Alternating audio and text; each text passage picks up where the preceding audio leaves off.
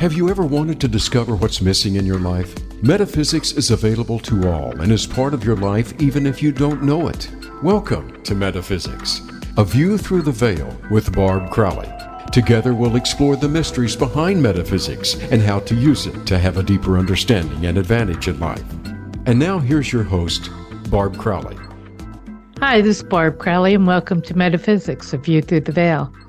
Chris Franken has a bachelor's degree in psychology and sociology and over 15 years' experience as a professional writer of print and online magazines. She is the author of two books, The Call of Intuition and her newest book, Wild Hearted Purpose. She is a mystic, mentor, teacher, and retreat facilitator. Chris was born in Toronto, Canada, and now lives in Byron Bay, Australia, by way of Sydney. And my first question is, how did that happen? Welcome to the show, Chris. I'm so glad to have you. It's um, great for us because uh, so many people are feeling lost now, and and don't know how to find a purpose or a meaning or you know something kind of to guide the way. And you call yourself, by the way, I didn't put it in here because I wasn't sure, a way sh- shower, a way shower, which is nice. Um, but thanks for being on the show and welcome to the show. Ah, thank you so much, Barb. It's beautiful to be here and connect with you. Yeah, I'm glad to have you. You traveled quite a long way from uh, Toronto, Canada to uh, Byron Bay, Australia. How did that happen? My parents are both Canadian and they loved to travel. So um, they lived in Toronto and they grew up in Winnipeg and they lived in Vancouver. My dad had a business opportunity to move to Sydney when I was about two years old. So we moved there for a couple of years and then down south to Melbourne, Australia. Then we moved to Detroit, Michigan when I was about seven for a good two or three years. And then we came back to Sydney. Now, this is all on my dad's business and the different opportunities that he would get working in technology at the time. And so, mm-hmm. on one hand, as a kid, I really loved it. I loved the planes, I love travel, I love new things. I'm a Gemini, I love things really fresh. And on the other hand, though, I make really good friends, and I'm really sad to let them go every time we move. Oh, that's right. Um, but I had a real anchor in my mum, and my mum and I have always been really close. So now yeah, now like moving up to Byron Bay with my two kids, I mean, that felt like a really big stretch for us, even though it's in the same state in Australia. The states here are pretty big. so we well, moved. Australia's from... huge. yeah. We moved from Sydney up to Byron Bay because both my husband and I work from home. And uh, we just wanted to change our lifestyle and see if Byron Bay, it has such a, an amazing, accepting, uh, culture here, whether you are spiritual or not.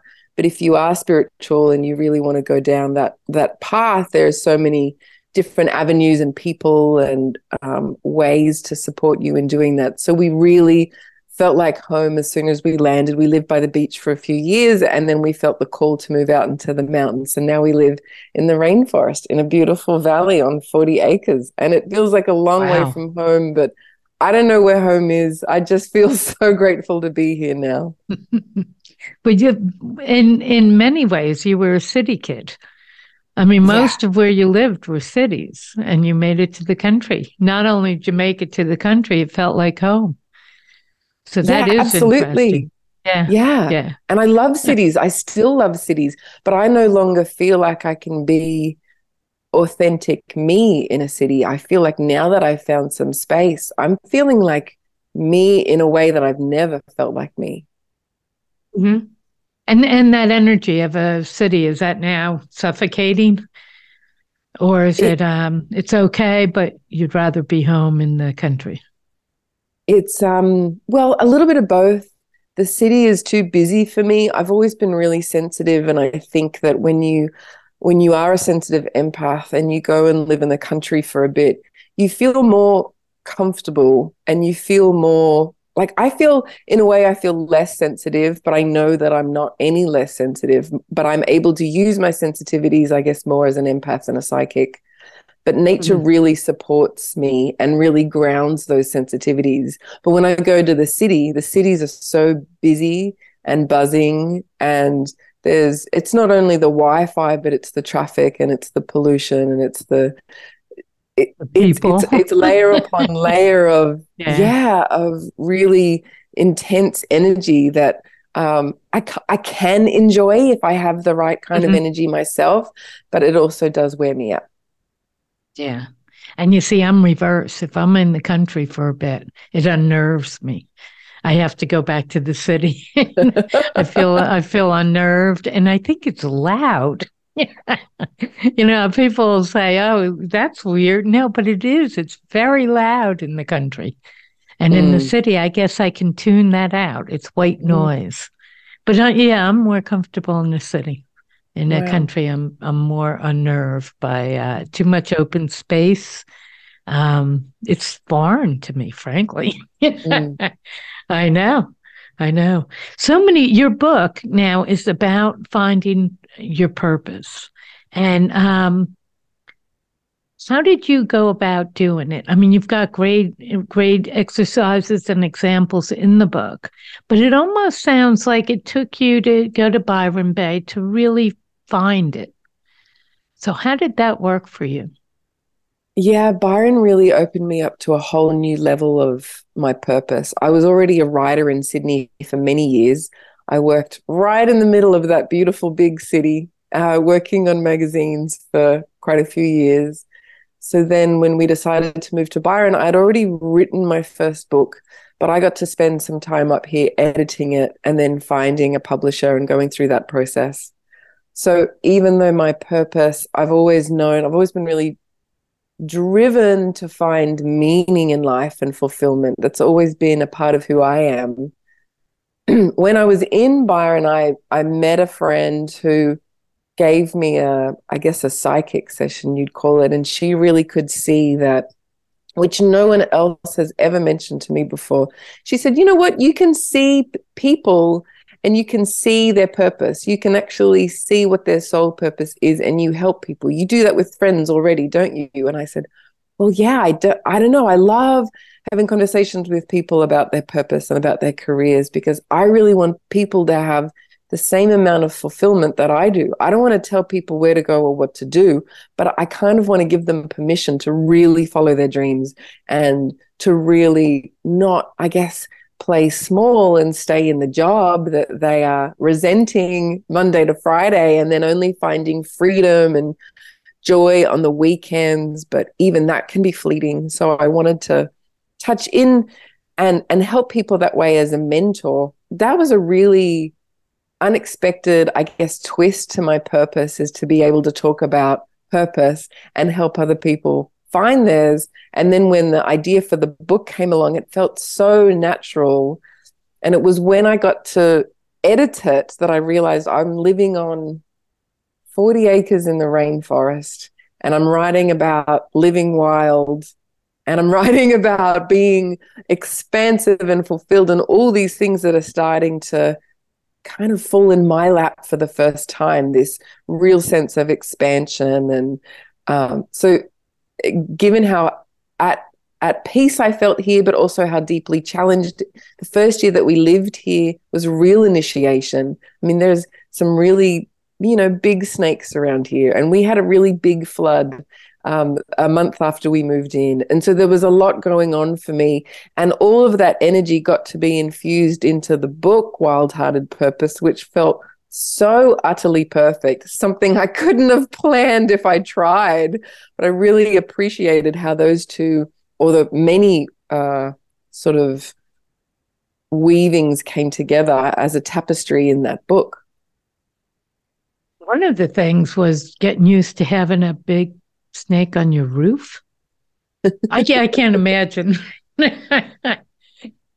Tell me we, about that yeah, we have. We were. It's funny, isn't it? Sometimes when you buy a new house, the previous owners leave you notes, right? And I think it's a really kind thing to do. And the previous owner was leaving us a lot of notes because there's a lot of fruit trees here. There's a big veggie garden. There's a big pool to look 40 after. acres there's, is a lot. yeah.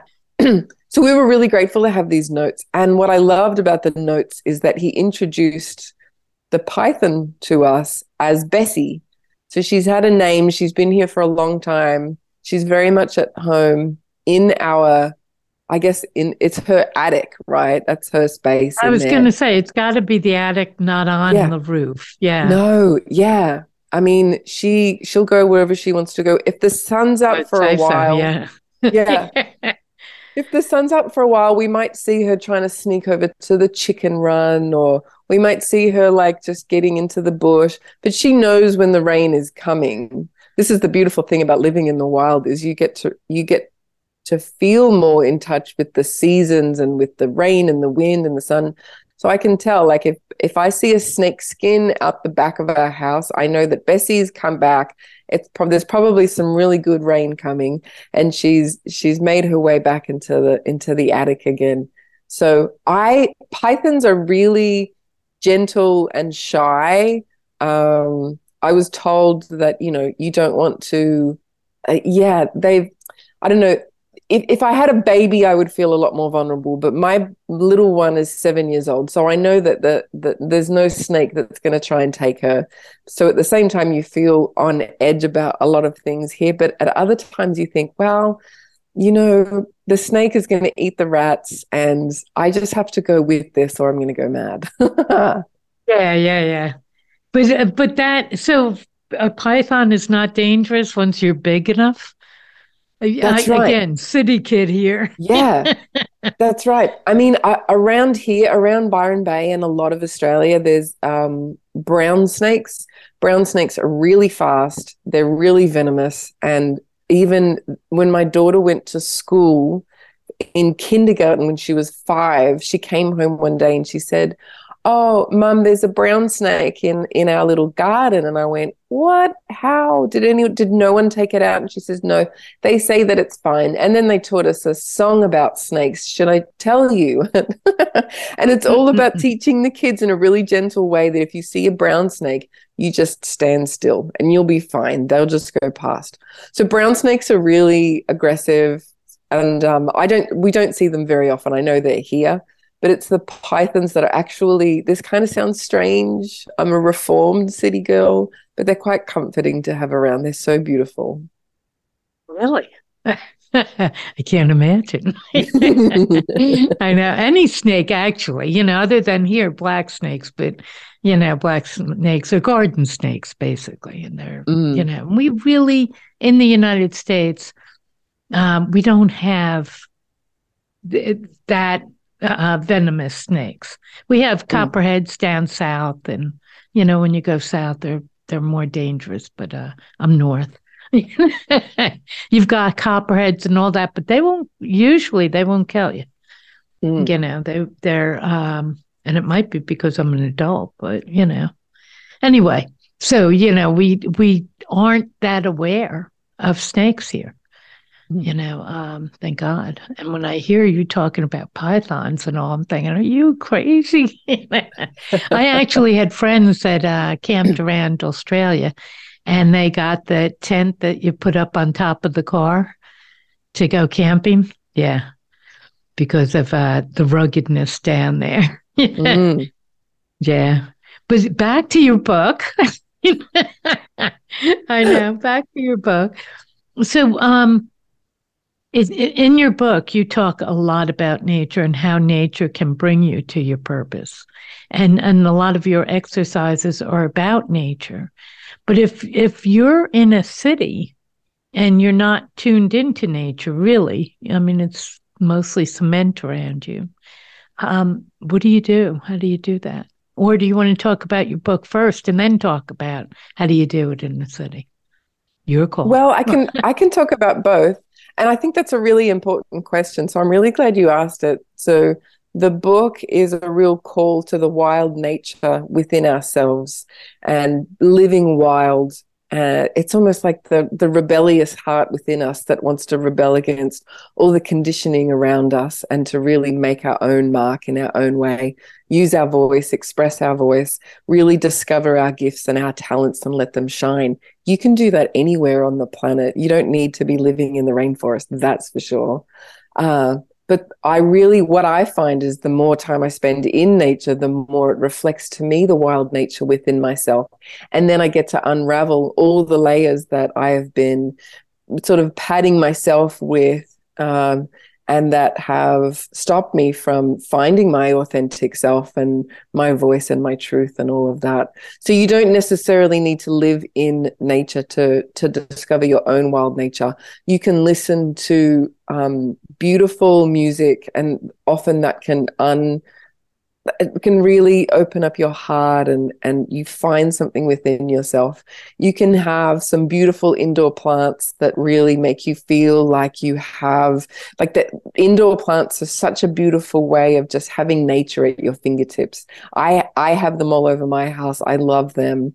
Um, there's also different ways like watching a nature documentary on tv of having a i mean depending on snow and frost and heat and wherever you live in the city, you can have a, a really simple herb garden um, in your kitchen or on your balcony or on your little deck or veranda. And, you know, you can grow your own herbs, maybe even grow a little bit of lettuce or spinach. And I know this is all weather dependent, but ha- growing something for yourself is even the tiniest thing really changes the game because you don't have to go and buy herbs in in plastic with a with an elastic band around them and and mm-hmm. rely on that source it's like well i've got my own you know like rosemary and thyme and they're very hardy and you can grow them almost anywhere and just to have that is a real it's it's self-sufficiency it's self-empowerment it's it's nutritious it's healthy it's so delicious. You can use it in so many different ways. Uh, and then of course just getting out into nature whenever you can and going for a walk or just sitting on a rock or welcoming the sunrise or the sunset somewhere really special. Even if you can't do that every day or every week just getting to that when you can. Um, having a, a beautiful bath with some salts or Epsom salts and some essential oils that feel flowery or earthy. There's really a hundred or a thousand different ways that you can actually get in touch with nature and especially growing your own flowers if you can just to really see the cycle of the flowers there's so many flowers that just disappear completely but they leave their bulb in the earth and then when spring comes, up comes the most magnificent little plant and it blooms slowly. And that whole magnificent cycle is what I based my book on is that, you know, sometimes we're in our own personal winter and we have a little bud within us, a little seed, I mean, and that little seed we plant, it seeds are planted in the dark. There's nothing to show for what's going on. And then slowly the seed grows into something. And if we if we have enough faith in the process of life and in ourselves, that bud can turn into the most magnificent flower. And that's our purpose. It's a cycle and it's a beautiful cycle. There's birth, there's death, there's rebirth, there's transcendence, there's there's failure, there's success, and whatever you want to define success to be. So I feel like however you can get in touch with nature is really valuable but i also feel like there are a lot of people in the city who are being called to leave and to live in the country or to live just in in a in a different space where they're not so cluttered with other people's energy. So i know that there are a lot of city people who just absolutely love the city and the book isn't a call away from the city but it is to honor you wherever you're at and however you can connect with nature and definitely how you can bring out your the the wild nature within you that just really wants to be expressed. And since we are of nature just nature activates that within us. Yeah. Um, kind of reminds us that we are part of nature that um, that we do have that um, the beginnings and the endings and the and the flowering times and all of that that we are part of nature.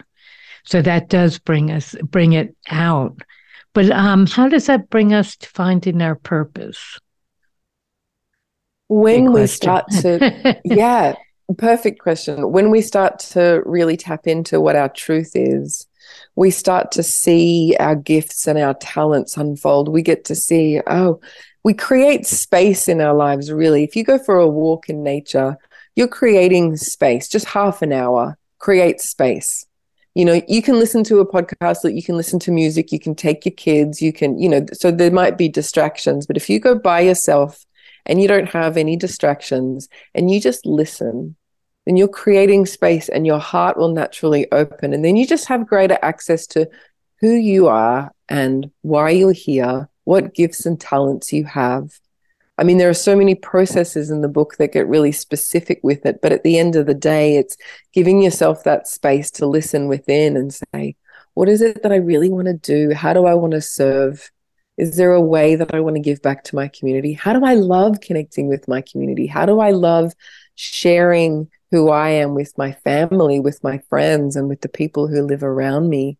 And so we get to uh, nature and space and even a long bath with some lavender oil can really you know water has a way of soothing the conscious mind and and and bringing out the heart which is the subconscious mind which is it's almost like there's a key in there that unlocks something within us that we go oh i've been daydreaming about that thing for years and you know what? I'm just going to start it. I mean there are a lot of people who have mortgages and they pay a lot of rent and they have one or two jobs and they've got kids and it's a really tight ship that they're running but they um, there is there is always a way just to take one step it's not about giving it all up it's not about running away it's not about saying okay fine i'm just going to live out my daydream starting now. It's about taking that one step. It's about honoring what you know to be true about your purpose. Your purpose, whether you think you really want to be a writer or a speaker, whether you want to be um, a gardener or a cook, it, it really doesn't matter what you're called towards. What really matters is that you're taking consistent steps towards that dream and feeling it unfold every day. Um, is the purpose inside of you at birth? Is it always inside of you? Your purpose? Does it change? I feel like all of that is true. I feel like we're born with a soul purpose. Like um, it's like we have a blueprint in our soul. Like our souls are, you know, the same spark of source energy, but at the same time, our spark is unique it's a unique spark that carries us through each incarnation. And before we incarnate, I really believe that we get together with our guides and maybe particular future family members and we and we kind of make a plan okay how is this how can i as a soul really develop more? And which you know is this the human i want to be? Okay so why do i want to be this human? And how am i how is my family important? And then what is my purpose? It's almost like an unwritten blueprint within us that we we know when we're living on purpose because we feel that inner sense of success and fulfillment and joy from everything. Not necessarily everything that we do because we all have to do accounts and we all have to do you know mm-hmm. a whole bunch of other stuff that go with it. But living on purpose is that real day-to-day feeling of that connection with the soul. And i do believe it changes. We have free will every minute of the day. We can go and any any one of us can just go and live in bali if that's what we want to do or or Germany or Florida or Byron Bay or wherever we want to go, we can just up and go. And so our purpose will will adjust with us. Uh, it won't ever leave us that deeper sense of of who we are. And when we, we all break there, it, though? Pardon? Would we go like would we go to Germany or Florida, whatever, if if it's not our purpose? Do you know uh, what well, I mean? That's right. I don't I don't think so. I think it's all I think everything can be purpose because really at the end of the day, and this is what I touch on in the book, our purpose is love. So you, you don't want to get caught up in the ego's battle the voices in your head saying, uh uh this job isn't my purpose, or that's not meant to be a part of my, you know, career, or that's not right, or that's inauthentic. I mean, it's great to really unpack it. It's great to get really honest. But at the end of the day, we're here to love, we're here to serve, we're here to receive, we're here to grow and heal. And so I feel, no, you're right. Moving to a different country will it might feel spontaneous, like moving to Byron Bay felt so spontaneous for us. But the way I see it enriching our purpose is is beyond anything I could have predicted or imagined. So yeah, everything is purpose and the purpose is love, but at the same time, yes. So it's kind of like um we can strive towards a certain purpose, but every day in each moment, just opening up to what would love have me do right now. That's that's purpose. Um, okay, I want to take a break now, and then we're going to come right back, and then I'm going to ask you more about how to find our purpose, and is our purpose our career, or is it something else? But we'll be right back.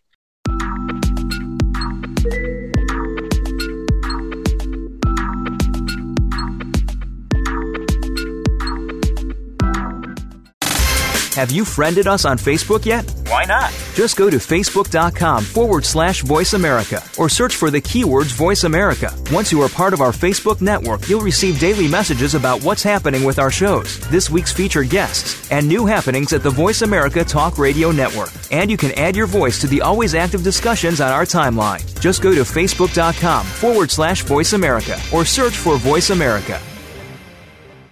One thing's for certain life is uncertain. Do you navigate the unknowns? Visit a view through the aviewthroughtheveil.com to sign up for psychic readings and classes with Barb Crowley. You can schedule one to one sessions with Barb for personal and relationship counseling, pet communication, mediumship, career and business direction, or sign up for one of her classes. Everyone has answers through the metaphysical plane, but they need help to access them. Get the help you need today. Visit aviewthroughtheveil.com. Get the news on our shows and other happenings by following us on Twitter. Find us at VoiceAmericaTRN or twitter.com forward slash VoiceAmericaTRN.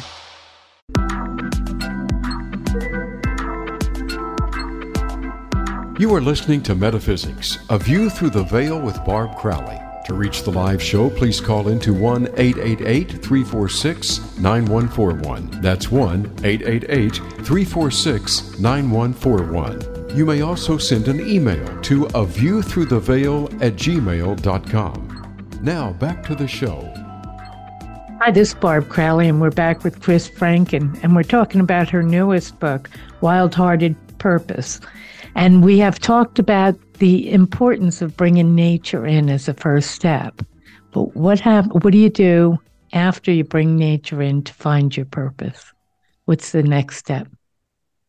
I think what nature does is it works with us on so many levels and it opens us up to what are we doing in our life that is out of alignment and what are we doing in our life that is feeling really good and feeling really in tune with our hearts. I think nature has a way of just showing us that, which doesn't really make sense to the logical linear brain. And the logical linear brain has a whole career outline for our lives and you just follow this and take these steps and then you get the next car and the next promotion and the next whatever it is.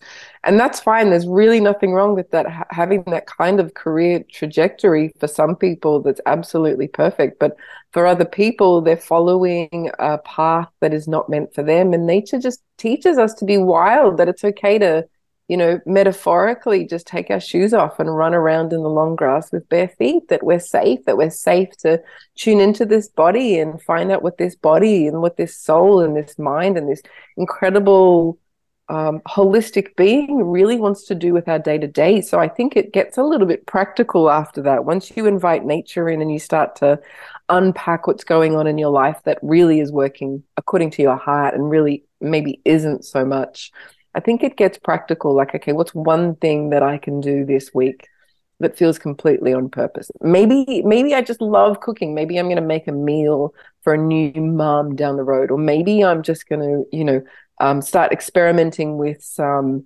new recipes and sharing that on a blog, or you know, it's just something that's little that I can do this week. Or maybe um, for some people, it might be okay. I'm going to take a little course that you know doesn't stretch me too much in terms of time and expense but it actually gives me access to something that i know i'm really curious about and maybe i don't know why maybe i'm curious about sound healing or reiki maybe i'm curious about um, growing a um, a mini food forest or a community vegetable garden. Maybe I'm really curious about natural hair care or whatever it is. It can be anything, and don't let your your mind limit you because what you're curious about is your heart saying, "Hey, hey, a little bit more of that. Can you go there? Can can you go and look into yeah. that a little bit more?" And so we go and we explore and we trust that there's a reason for it. And it might not turn into a, a job. It might not turn into a career. It might actually always be a hobby. But that might be the thing that keeps us really in tune with our heart, in tune with our community, really feeling fulfilled.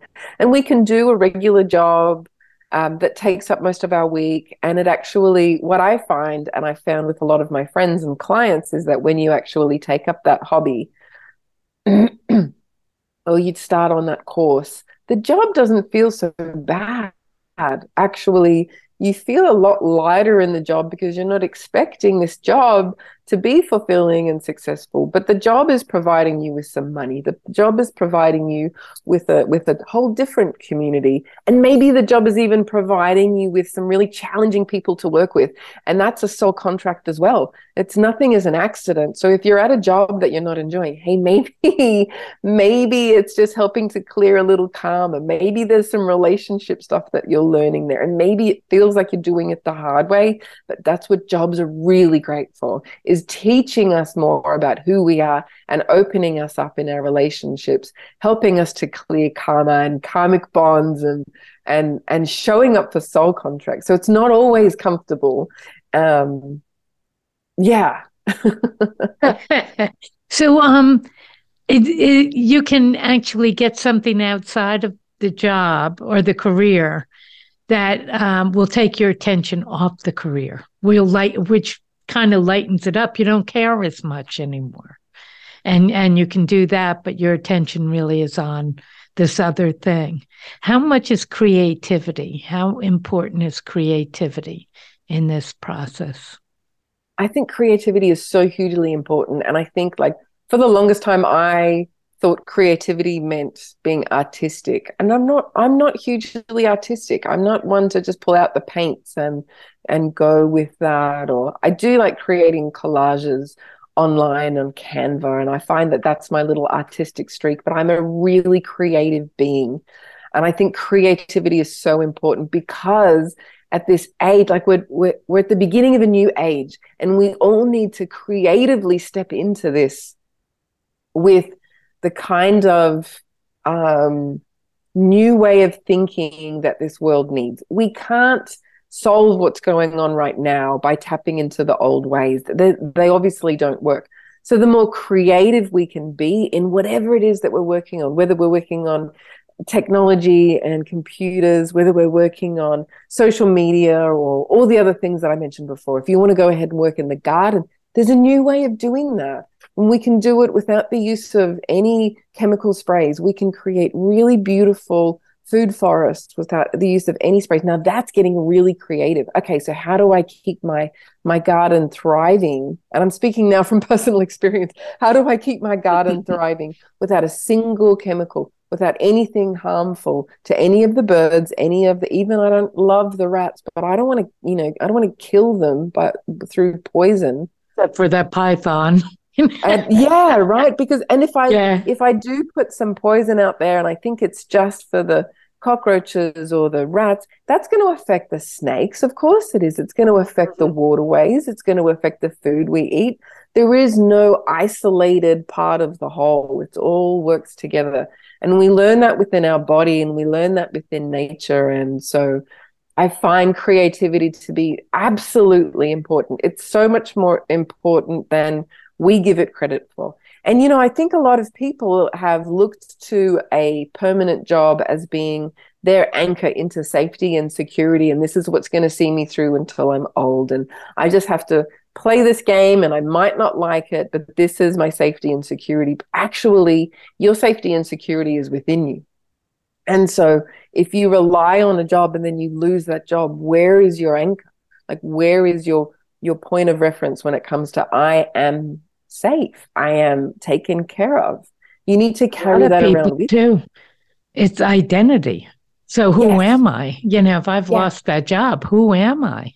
They've lost that that identity really you know they've hooked it to the job and when that job is gone they they're empty they no longer know and because they haven't i guess gone inside they haven't gotten to know each other each other or themselves in a way that's not that job so it's unnerving yeah it's unnerving um, one thing I noticed with creativity too, that, and this is what you might be talking about with nature, is creativity makes you present in in the moment. You're you're totally like paused in the moment and on that. And it's almost like the way you talk about nature. It's almost the same way. It's it's so present, so grounding, so in the moment, and there is nothing else. And that might be the help that opens you to who am I? Who, what is my purpose? What do I want? What do I enjoy? Mm. What do I enjoy? So I'm um, now back yeah. to you. yeah. No, I mean, yeah. I love that. I love how you brought that together because it is so, so, so true. When you when you connect to the present moment, in however you want to do that in the bath in nature in a, in a deep breath on a on a on a long walk or just by being creative. I mean if you're being creative on a piece of paper you can't help but just fall into that present sweet moment of just infinity. And that's where anything is possible. And that's where you open up to oh hey what if i tried this? Or what if i tried this in a different way or so the present moment is just everything. It really is everything. You get access to your full and complete self. You get access to your soul's blueprint and your purpose. And you might not be able to read it, you know, like a psychic can read it or a mentor can read it, but you know yourself. And when the more you get present, if you love meditation or you would prefer to go for a walk, get present in that moment and really tune into yourself and say, well, who am I? Like, without words, without identity, without the ego, without attachments, who really am I? And just see what comes up for you. And it might not make sense. Um, and mm-hmm. or it might be really clear and direct. It's so different for everyone, but just getting to know yourself on the inside can only really happen in the present moment. And is it more of a feeling or a thinking thing, or is it both? I think it's both, but the the subconscious doesn't speak in words. So when you want to when you want to dive deep, you really get into the realms of dreams and images and symbols and sensations in the body. You know, your body knows when something is off and when some person is not right for you, when a job just really isn't going to make you happy. Your body tells you. And the more you listen to that and trust that and go, okay, I'm getting really on edge thinking about that option, whatever that option is, I'm just going to let it go. I don't need that. And then I'm just going to wait until my body shows up with a really expansive yes. And then that's how I'm going to know that something is really good for me, really aligned with my spirit. And so I think there is definitely thought that comes with it because we're human and because that's all a part of who we are. but also, there is a lot to be said for sinking beneath thought at times and really trust what comes through in those symbols and dreams and images, and then just writing them down and saying, okay, I just saw a hibiscus flower. I have no idea what that means right now, but I'm just going to write it down and know that it'll unfold and I'll be shown more, and spirit will always, you know, back me up and help me out whenever I need more. Or maybe you've got an animal that you just keep seeing in real life or on a screen. So you're being shown all the time symbols and animals and visuals and we have recurrent dreams during the day and during the night and they're really speaking to us as well. So it's definitely both. So it's follow the breadcrumbs kind of thing. Mm-hmm. follow the the synchronicity crumbs. Yeah. Yeah. yeah yeah and you you talk about journal, how important it is to have a journal, to keep a journal, to write these things down because you may not know what they mean until later. Until later, until you look yeah. back. One thing I have to say about life is um, you really don't know anything about it until you look backwards. People try and look forward, and you there's no way you can figure that out. Like you going to Byron Bay, you know, you never when sitting in the middle of Sydney, you never would have thought you're going there. But looking backwards, it was the most normal, natural, almost predetermined step you could have made. But until you look backwards. So I always say to people, don't, don't try and figure it out. Look backwards. That's where you'll see. That's where you'll see. But those those crumbs and to be quiet in the moment to receive the crumbs or you know where you were talking about you know yourself but some people don't some people have been so far away from themselves that they'll go quiet and they actually have no idea they mm. have, you know, they're just, oh my lord, I have no idea. Yeah. mm. And and there, I guess, is when the breadcrumbs are most important. Just to notice, oh, that caught my attention. Oh, I like yeah. that. You know, oh, um, I wanted to do that twice, even twice because I failed the first time and I'll go back again.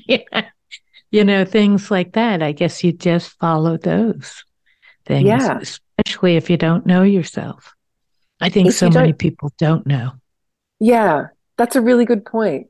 And if you do, if you do go within and you feel like I don't know who I am, you can always go back to who you were as a child because as a child there was a sense of knowing exactly who you were. I think as children we're, born knowing but unable to express it a lot of the times.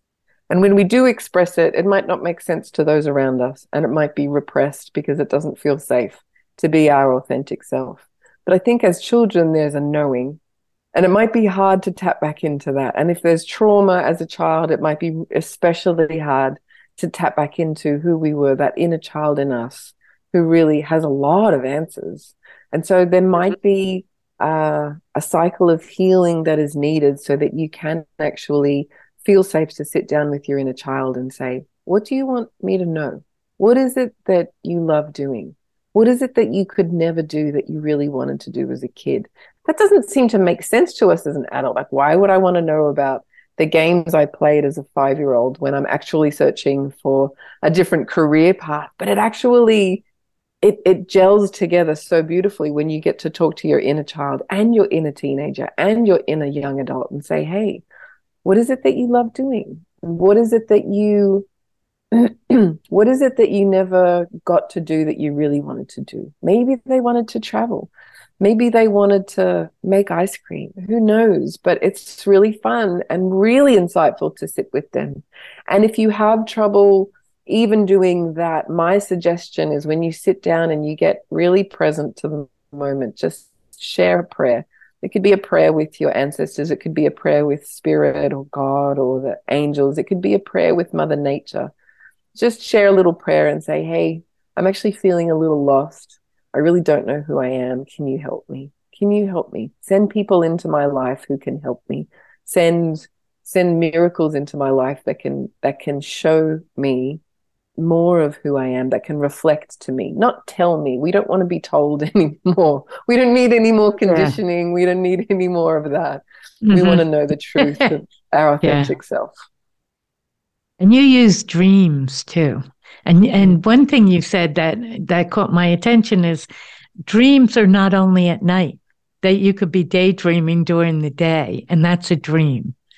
To pay attention to both. Mm-hmm. And again, journal again journal. Mm-hmm. That some yeah. of that information is coming through that way. Daydreams are, are the dreams that we create. I mean, we create the dreams at night.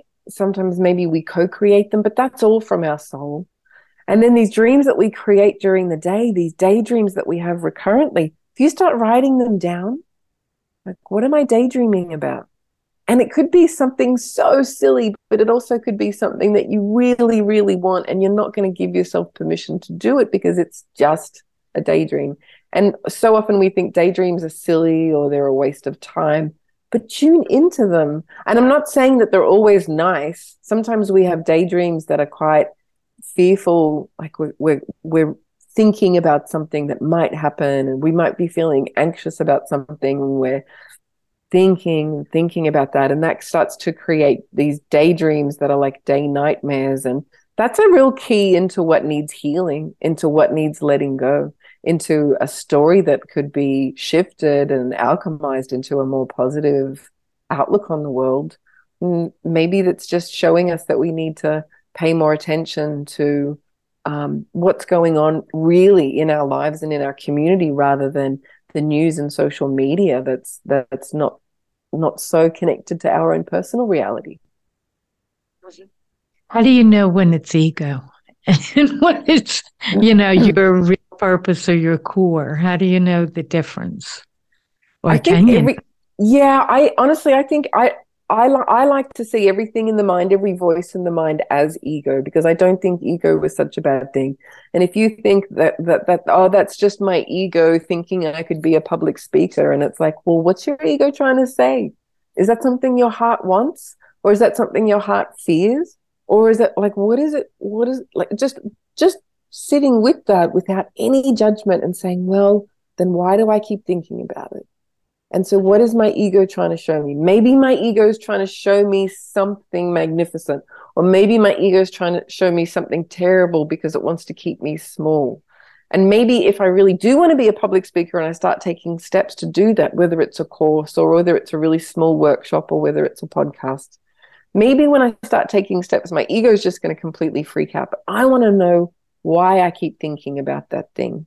So I mm-hmm. I try and put all thoughts in the realm of ego and not see ego as anything bad. And then underneath that, it's the feelings and sensations we have around those particular daydreams or thoughts or ideas that show us where the alignment is and or they show us what needs to be healed. So we need to listen into the body's wisdom that's underneath all of that as well, which sounds really complex, but actually when you break it down to one thing at a time, it's really simple. It's like, how do I feel about that? and why and what else do i need to know that's why the journal is just so such a good um, um, a really good it's a gift. Cool. because you get yeah. to really unwrap so much more by putting pen to paper. And and let's say you know it keeps coming up you want to be a speaker. I would think there are other questions you want to ask like why? Is there something in that that you don't really want to be a speaker but maybe you want to be able to tell your story you know or something that you know what i mean where it's not exactly that but it's something about that that you mm. you're looking for that you want which reminds me how did you get from sociology and psychology to writer That's kind of well, a leap. it is. I've made some big leaps, Barb to be honest. I started off in Byron in being one, Byron Bay. yeah. I in high school I was obsessed with music. I always thought I was going to be a musician. I thought I was going to go to university, study music, learn to be a better singer. I was really great on the piano. I was okay. I was kind of average on the saxophone. And I just really wanted to play the piano and sing. That was how I saw my life. Then I mm-hmm. started off at university wanting to study music, and I fell in love with psychology, and music was very, very dry. So I turned my attention to psychology, and then I completed my degree with a double major. And I really love people. I love helping people, and I'm really curious about how people's minds work, how, why, how, and why their lives unfold the way that they do. So when I finished my degree, I didn't really feel like there was anything I could really um, follow that with. There was no, it just seemed to be like a dead end. And I thought, well, that'll come in handy later. I'm sure of it. And I went on working in hospitality. I managed really big restaurants. I did everything that I could in a, in a restaurant, except for I never cooked, although I'm a great cook. I never wanted to be a chef. But I kept following the breadcrumbs and I ended up working at a beautiful food providore. And in that food providore, I kept meeting food writers. And that's when I would get really excited. And I would say to them, What is your job? What do you do? What do you do in your job? And how did you get your job? And does every food writer on a magazine have to have a journalism degree? Or I could see myself and I could feel that curiosity was so intense around magazines and around journalism. And I thought, I'm just going to go for it. And it's funny because I had some friends at the time saying to me, mm, you don't have the right degree. There's no, you're not going to get a job. It's not going to work out. I'm sorry, but you'll be better off working for your local paper. I wanted nothing to do with my local paper. I just, that wasn't where my love was, where my joy was. Yeah. So I kept following the breadcrumbs. I ended up a beauty and health editor on a national magazine. had mm-hmm. such a ball. It was also an, an, awakening for me because when I got to see um, what the media was like from the inside, when I got to see what the beauty industry is like on the inside, then a whole lot of illusions fell away because I could see the reality of how certain things work. Uh, after that, I ended up working as a freelance writer, and I just felt the pull to be an author. I didn't know when or how or why, uh, but the pull was was really strong. And after my daughter was born, I started to write cards. I was writing these. She was born almost eight years ago. So I started to, I had the first idea actually eight years ago when I was heavily pregnant with her. And I wanted to write conversation starter cards. And then it was daily affirmation cards. And then it was oracle cards. So I wrote seven sets of cards over the years. But somewhere in there, the idea for a book landed because I really, that breadcrumb, the, the, the, the desire to explain how tangible our beautiful intuition is was so strong that I wrote 60 something thousand words on it because I just wanted to really guide people to to understand how that works so that they know how tangible their intuition is and how it's not some vague knowing like a lot of people think. But then, you know, I loved writing in magazines, but I knew how much I loved writing at university. I could write three, four, five thousand words, and that was a that was a psychology report or that was a sociology essay and that was where my joy was at and i knew so many people around me were complaining that why do we have to write so many words and i wanted more words and i thought that was kind of strange mm. i'm the only kid that is kind of most yeah. most of us are like oh you know yeah i understand your friends yeah that was my first clue that I liked long form writing. And I'm really glad I kind of remembered that when it came to writing a book and I didn't feel in the in the, the least bit hesitant at writing a book, and it felt so natural to me. And I think that's what purpose is in a way is it feels so natural and yet it really stretches us. I mean, writing a book, you ask anyone who's written a whole book, it really stretches you. It, it, it brings out a whole new level of confidence, but it also brings out a whole lot of fears and anxiety first, you know? So, mm-hmm. yeah.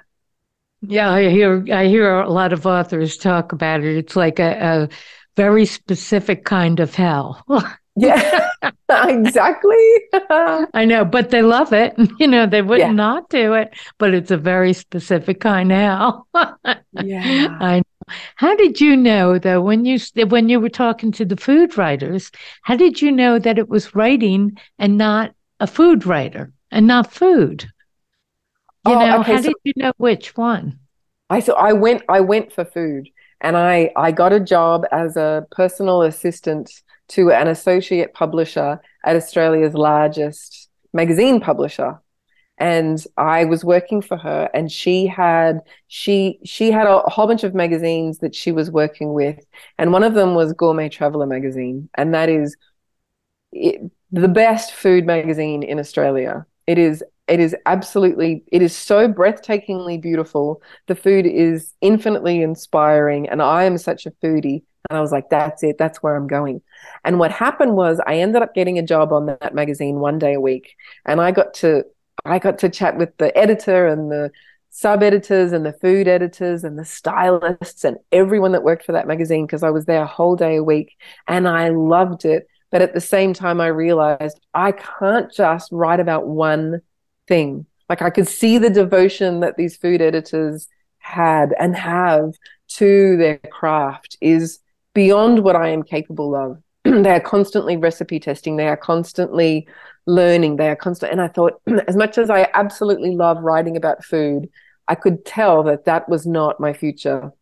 And I could tell that I needed something that was more broad. And I was so lucky because it was only a few months later that the editor of an interiors magazine asked me if I wanted a full time job in her magazine. And I thought, yeah, that's it. Somehow that's going to be it. And a year later, after I landed that job, I ended up as beauty and health editor. But health, of course, is this huge array of wellness and spirituality and pop psychology and food. Yeah, it's a big subject. Yeah. Yeah. yeah. So I got to explore all of that. Big, diverse subject. yeah. yeah.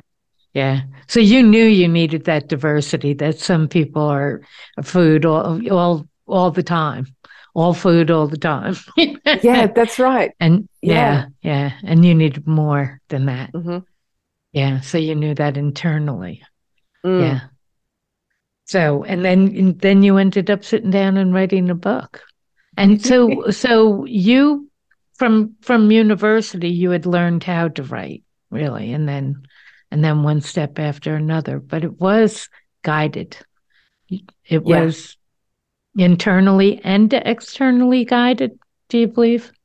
Yeah, definitely. I really believe that. I remember starting when I lived in Sydney and I wrote a blog and I had a job as a freelance writer and I wanted to create something on my blog that was um, like a, a an ebook that I could give away. And it's still actually on my blog. I've updated it. I don't so much write a blog anymore, but it is on my website. Anyway, I wanted to write a book, but I had such a diverse array of subjects on my blog that I had no idea what I was going to write a book about, what was going to be the most interesting. And a friend of mine said, and I believe this is how quite often we're guided by spirit is through friends who really see us and really get us. And a really beautiful friend of mine said to me, What is the common thread through everything that you write about? And I went, Oh, I don't know.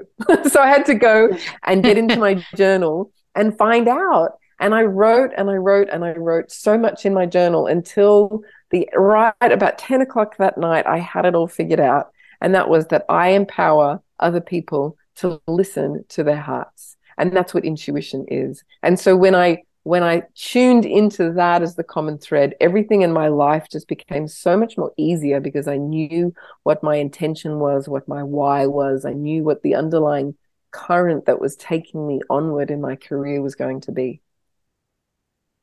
That's a great place for us to stop, and we have to stop. We've actually come to the end. Thanks so much, but that was a perfect place. Oh, thank But, you so um, much. thank Barb. so much. Wow. I want um I want you to be able to tell everybody where they can get hold of you and what you have coming up. And your book is out there now where they can get it. So if you want to share that. Thank you so much. My website is krisfranken.com. That's K R I S F R A N K E N. And there you can find my book, my cards. Um, you can find, I've got some retreats coming up soon for anyone who's in Australia or who wants to come to Australia. They haven't been finalized, but they will be. Um, the book is available all through the US and Canada in bookshops and online. It's going to be available in the UK in March, but it won't be in Australia until May or June. Uh, if you order it online, though, you'll get it. If, if you live in parts of the world where it isn't available in the bookshops, you can just order it online or you can wait. Um, yeah, and I've got, I, I do, mm, I create meditations for Insight Timer, and that's all on my website as well. And I've got some more of those coming up this year. And I'm really excited about it. It feels like a really creative year. So I'm excited. There's also a looks newsletter if you want to keep in touch with all of that. You can sign up to my newsletter on my website. That's perfect. Well, thanks so much for being on. I really enjoyed it. It was very enlightening. I appreciate it.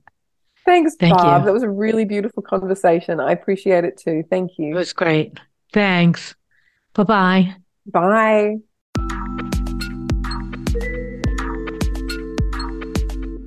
Thank you for joining us for Metaphysics, A View Through the Veil. Please tune in for another edition with your host, Barb Crowley, next Friday at 4 p.m. Eastern Time and 1 p.m. Pacific Time on the Voice America Empowerment Channel. Enjoy your upcoming weekend.